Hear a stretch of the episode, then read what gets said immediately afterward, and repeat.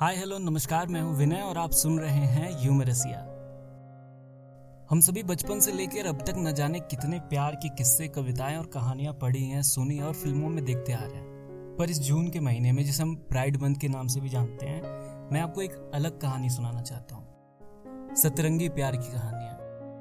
तो प्यार की एक ऐसी भी कहानी है, जिसमें रोमियो मजनू का तो लैला जूलियट की दीवानी है।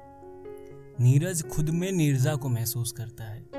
तो वीरू बसंती को नहीं, जय को गाने गाकर खुश करता है। माँ का लाडला बिगड़ा नहीं है, ये बात माँ बखूबी जानती है।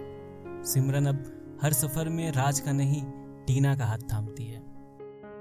कहते हैं कि प्यार सबसे खूबसूरत चीज़ होती है तो हम उसे अपनाते क्यों नहीं? देखकर मुँह या बातें बनाते हैं हम, साथ में हँसते या मुस्कुराते क्यों नहीं? ना ये पागलपन है, ना कोई बीमारी है। अगर कुछ गलत है तो सिर्फ़ सोच आपकी और हमारी है। तो प्यार को प्यार ही रहने देते हैं, न देते हैं इसे कोई नाम।